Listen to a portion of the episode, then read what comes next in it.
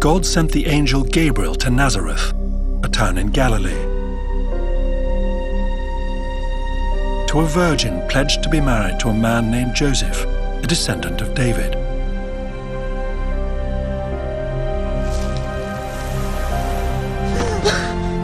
The virgin's name was Mary. The angel went to her and said, Greetings, you who are highly favored. The Lord is with you. Mary was greatly troubled at his words and wondered what kind of greeting this might be. I think it was really attributed to G.K. Chesterton. Uh, many of you will know of him, but the quote was this In every great story or in every great romance, there are three things a hero, a maiden, and a dragon. In every great story, there's a hero, there's a maiden, and there's a dragon. I want you to hang on to that. It'll come back to us toward the end of class. And I would add not only to these three things, but also there is a great battle to be fought. What kind of facts do you think she's adding up? Here she's had an appearance of an angel that calls himself Gabriel and tells her that she is highly favored and so on and so forth. And she's standing there dumbfounded, terrified, and she's in her mind casting about with what? Scripture. Scripture. She's beginning to add up the facts of Scripture. Now, at, at 14 years of age and being a young woman, the young men, as soon as they became a young man of the law, their bar mitzvah, they got some really intensive training, but not so much the young women. But I'll tell you something interesting, and you can look this up for yourself later on in what's called the Song of Mary, which comes a little bit later. There are 15 references to Old Testament scriptures. Off the top of her head, she begins to sing, and she sings a song composed of 15 Old Testament texts. Anybody here want to try that tonight? How about 10? Maybe five? Three? You know, we can get John 3.16 and a couple of others in there. This woman was a scholar of Scripture which tells me since it was not pushed to train the young women so much in the law, she was searching on her own. She was hungry. She loved the Word of God. So now we have the announcement, verse 30, verse 30 to 33. But the angel said to her, Do not be afraid, Mary. You have found favor with God. You will conceive and give birth to a son and you are to call him Jesus. He will be great and will be called the Son of the Most High. The Lord God will give him the throne of his father David, and he will reign over Jacob's descendants forever. His kingdom will never end. Once again, a packed, packed section. Gabriel comforts Mary, encourages her, do not be afraid. I don't know if you've heard this, but the one command repeated more than all others in Scripture do not fear. Fear not. Why is that? Because we're creatures of fear. You know why we're creatures of fear? I don't know if you're fearful about what's going on around the world, but there are, you know, sometimes fearful things that we begin to see, and faith conquers fear. God intends faith to overcome. And you say, why are we creatures of fear? Because we were born into a sinful race. You know, we're told in Hebrews 2, verse 14 and 15, that Satan is the one who holds the power of fear over the human race. Christ came to deliver us from fear. And so Gabriel repeats the message that God so often gives us Fear not, Mary. You have found favor with God. Now, one of the things I like to do in studying scripture is find out when words and phrases first occur in the Bible you have found favor with God. The first time that occurs, anybody have an idea? Noah. Genesis 6, verse 8. The whole world was corrupt, and the Lord looked and saw that the world had corrupted its way before him, but Noah found favor in the eyes of the Lord. Could I ask you, how do you find favor? Would you like to find favor with God? I would like to find favor with God. You know how you find favor? You look for it. You look for it. And you have to look in the right place. And if you look in the right place, you'll always find it. It's right here in scripture, and that's why we're gathered here together. And as we open his word, we find that the Lord Jesus Christ is manifest before us because John said, the word became flesh and dwelt among us, and we beheld his glory, the glory as of the only begotten of the Father, full of grace and truth. Grace and truth. Have you ever noticed that sometimes scripture mentions things in relation to Jesus backwards from the way it mentions them with us? Luke, for example, in the book of Acts says that he is writing a treatise for Theophilus of all that Jesus began to do and teach. We have to reverse it, don't we? We have to teach and then we do. Not him. He did first and then he taught. And that's just such an interesting idea. The Lord Jesus, full of grace and truth, for us, we have to be full of truth if we want to get the grace.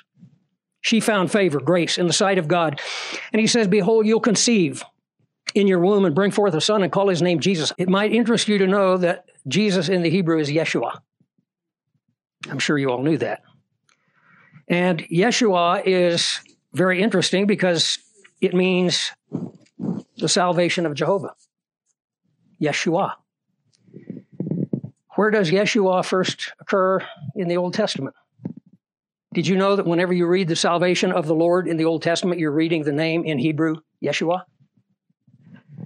First time it occurs is in Genesis 49 18. Jacob is giving uh, prophecies concerning his sons. He comes to the son Dan. Most of you know Dan led the nation of Israel into idolatry and has some very, very murky uh, things connected to Dan. But as Jacob is giving this prophecy, he says that Dan is like a serpent that bites the heels of the horse and causes the rider to fall. A serpent by the way. The very next thing he says, Oh Lord, I have waited for Yeshua. Isn't that amazing? Isn't that precious? I think that's just outstanding. It's also used again in Exodus 14 13. The second time it's used is immediately after the Passover. Moses and the children of Israel have come out of Egypt. They finally got to a place. They've got the armies of the Egyptians behind them. They got a mountain on both sides of them. They got the Red Sea in front of them, and the people begin to panic. What does Moses say? Stand still, and you will see Yeshua. I find that to be absolutely amazing, especially when just the night before they took the blood of the lamb and put it on. And, and by the way, the word to strike, strike the doorposts. They didn't dab here, the doorposts and the lintels. They struck the doorposts and the lintels. What do you think that blood made on the door? Made a cross. Isn't it amazing? So there's three things that Gabriel says this son is going to have. He's going to have the throne of his father David. He's going to reign over his kingdom. And if you drop back earlier, I said I would pick this up in verse 27 the house of David. Once again, Mary is a student of Scripture. Mary is sharp. And she hears three things. The son she's going to have, whose name is outstanding in Hebrew, is going to have, in order, a house, a throne, and a kingdom. Can you think of anything that links to in the Old Testament? I want you to turn with me to 2 Samuel chapter 7. And in 2 Samuel chapter 7, we have one of the great covenants of the Bible enacted, and it's called the Davidic covenant. I'll just read in verse 12, 2 Samuel 7, verse 12. When your days are fulfilled, you will rest with your fathers, speaking here to David, and I will set up your seed after you who will come from your body, and I will establish his kingdom. Now, notice particularly verse 13. He shall build a house for my name. I will establish the throne of his kingdom forever. You see it? A house, a throne, a kingdom. There is no doubt in my mind that Mary was able to put that together. The throne of his father David, the kingdom that would have no end, and this would be the government resting on his shoulders. She asked a question. and the question is, how can these things be? So now we move to the accomplishment. How is it going to be accomplished? Verse 34 to 38. How will this be? Mary asked the angel, since I am a virgin. The angel answered, the Holy Spirit will come on you, and the power of the Most High will overshadow you. So the Holy One to be born will be called the Son of God. Even Elizabeth, your relative, is going to have a child in her old age. And she who was said to be unable to conceive is in her sixth month. For no word from God will ever fail. I am the Lord's servant, Mary answered. May your word to me be fulfilled. Then the angel left her.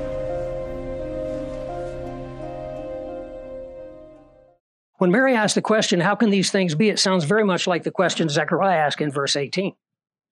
Remember when Gabriel appeared to him and told him he was going to have a son in his old age because God had answered his prayer? How many years before do you think Zacharias had given up praying? He probably prayed and prayed and prayed and prayed, and no son, no son, no child. Probably got to a point where he said, It's just not going to happen. But God had heard his prayer. And when Zacharias said, How shall I know this? For I am an old, man, uh, an old man, and my wife is advanced in years. And the angel rebuked him and said, That's a question of unbelief. Mary's question sounds very much the same. But you see, God knows the hearts.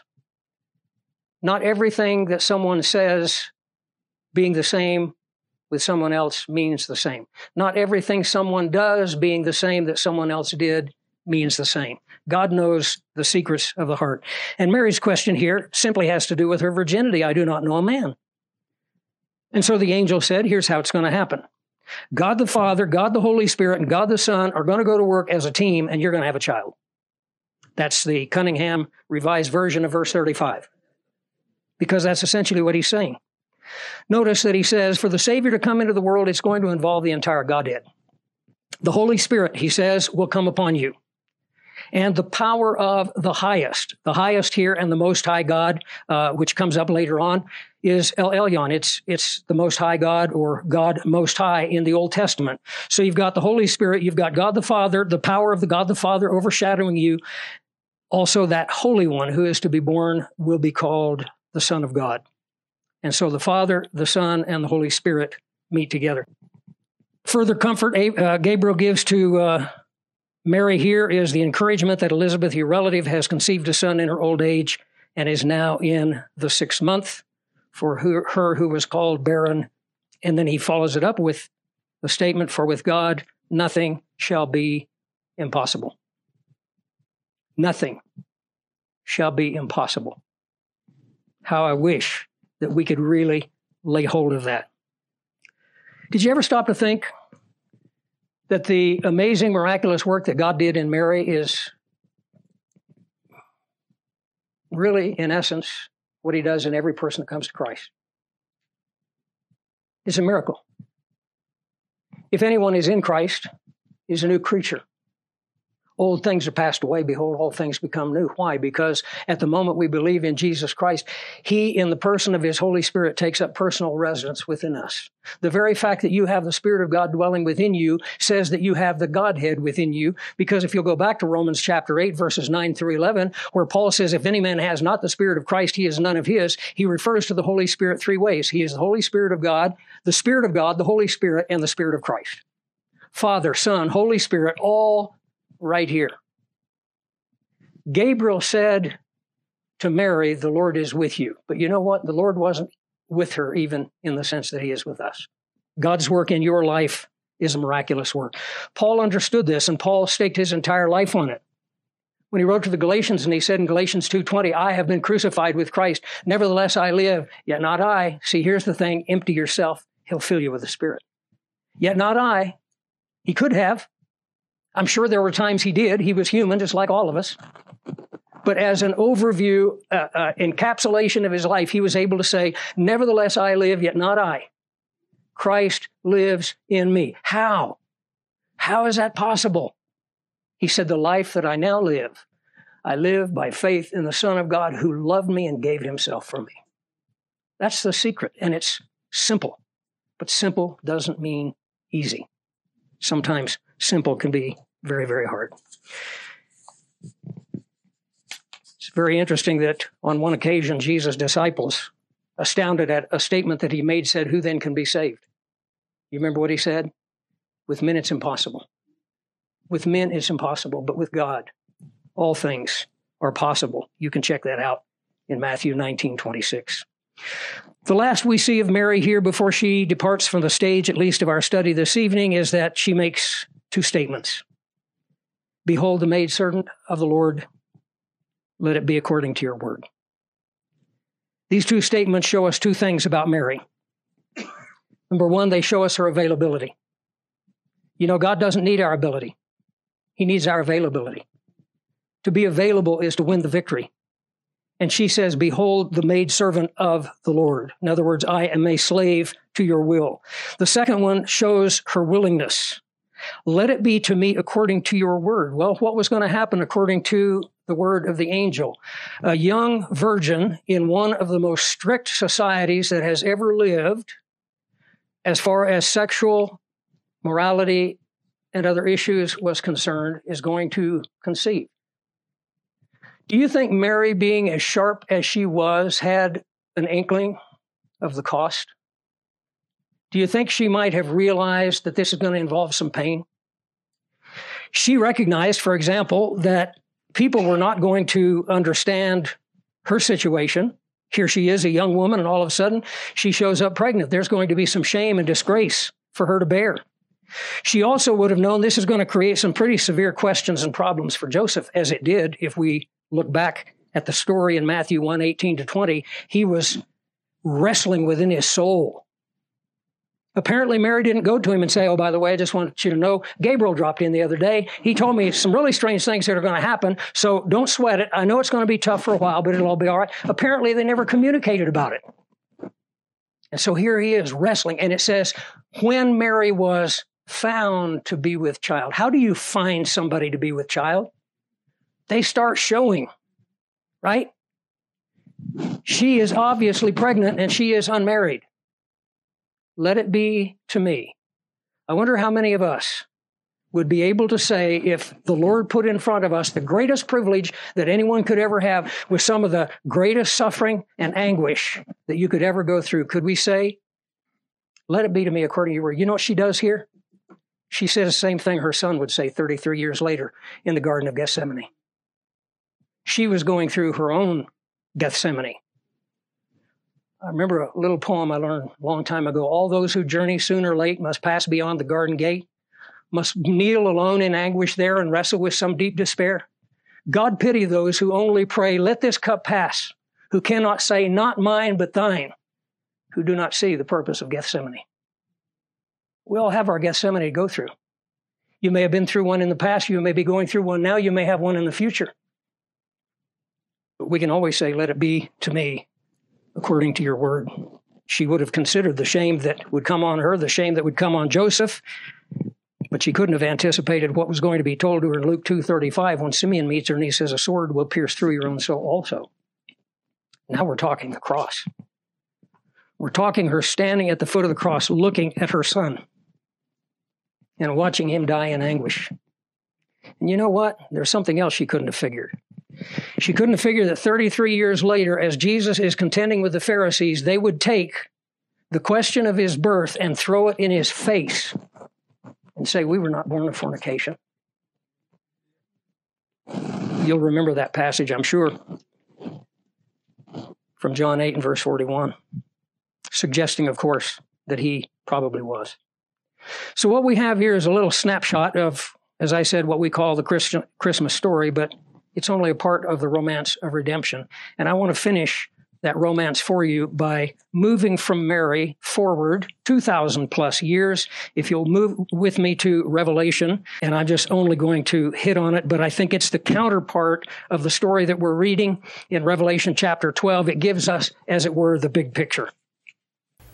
A great and wondrous sign appeared in heaven a woman clothed with the sun, with the moon under her feet, and a crown of 12 stars on her head. By the way, this represents Israel as we know from the dreams of Joseph, but who represents Israel? Blessed are you among women, particularly the women of Israel. appeared in heaven. An enormous red dragon with seven heads and ten horns and seven crowns on his heads. His tail swept a third of the stars out of the sky and flung them to the earth. The dragon stood in front of the woman who was about to give birth so that he might devour her child at the moment it was born. Here we have Herod and the slaughter of the infants. Birth to a son, a male child who will rule all nations with an iron scepter. Mary could not have known the phenomenal spiritual cosmic conflict that was going on that she was a small player in. To the desert, to a place prepared for her by God where she might be taken care of. Course, now we're anticipating events taking place in the tribulation period. And there was war in heaven. Michael and his angels fought against the dragon, and the dragon and his angels fought back. But the dragon was not strong enough, and they lost their place in heaven. The great dragon was hurled down, the ancient serpent called the devil or Satan, who leads the whole world astray. He was hurled to the earth, and his angels with him. And by the way, the stage of the world has been set for the tribulation. That's where we are right now, my friends. Time is short. Then I heard a loud voice saying in heaven, Now salvation and strength and the kingdom of our God and the power of his Christ have come, for the accuser of our brethren, who accused them before our God day and night, has been cast down. How many times you think this week the devil brought your name up to God? You know when he accuses us? When we give him a reason to accuse us? You know when else he accuses us? When we're blameless. He especially loves to accuse the blameless. Remember Job? Have you considered Job my servant? What an upright man he is, the most upright, faithful man in all the world? Yeah, I considered him. He only trusts you because you protect him. God said, have at him. I think it was Peter that said, 1 Peter 5 8, the devil walks about as a roaring lion seeking whom he may devour.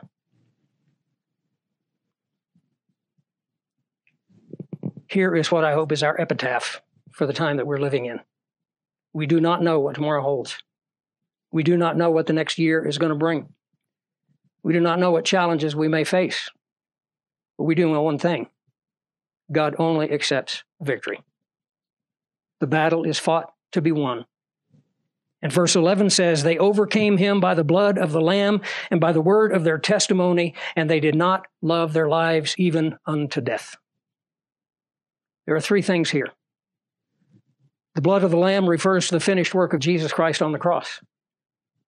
The word of the testimony I take not to be my personal testimony, I take it to be the word to which I testify, and it's right here. This is the word of my testimony. Here's the challenge. What was it Mary said? Let it be to me according to your word. They loved not their lives, even unto death. How can we not love our own life? only by loving Christ more. And that's a daily decision and a daily challenge. And I pray that each and every one of us might have verse 11 said of us in the end. Paul said in 1 Corinthians 7 29 and 30, This I say, brethren, the time is short. Those who weep will be as though they did not weep, and those who rejoice as though they did not rejoice. What is he saying here? He's simply saying that there are seasons in life and we have our times of joy. But if we're in the house of feasting, as Solomon speaks of it in the book of Ecclesiastes, we need to know something. There's a day coming, we won't be in the house of feasting, we're going to be in the place of mourning. But you know what else? There's another side of that coin. If you're in the place of mourning, you can take it on the authority of the Word of God because He has promised that He works all things together for good. You can be assured, you can be comforted, you can be strengthened to know after the dark comes the dawn. There is light coming, there is joy coming, there is comfort coming, and you can rest in that on the authority of God's Word. I don't know about you, but I've enjoyed refreshing my own soul from such a marvelous young woman as Mary was.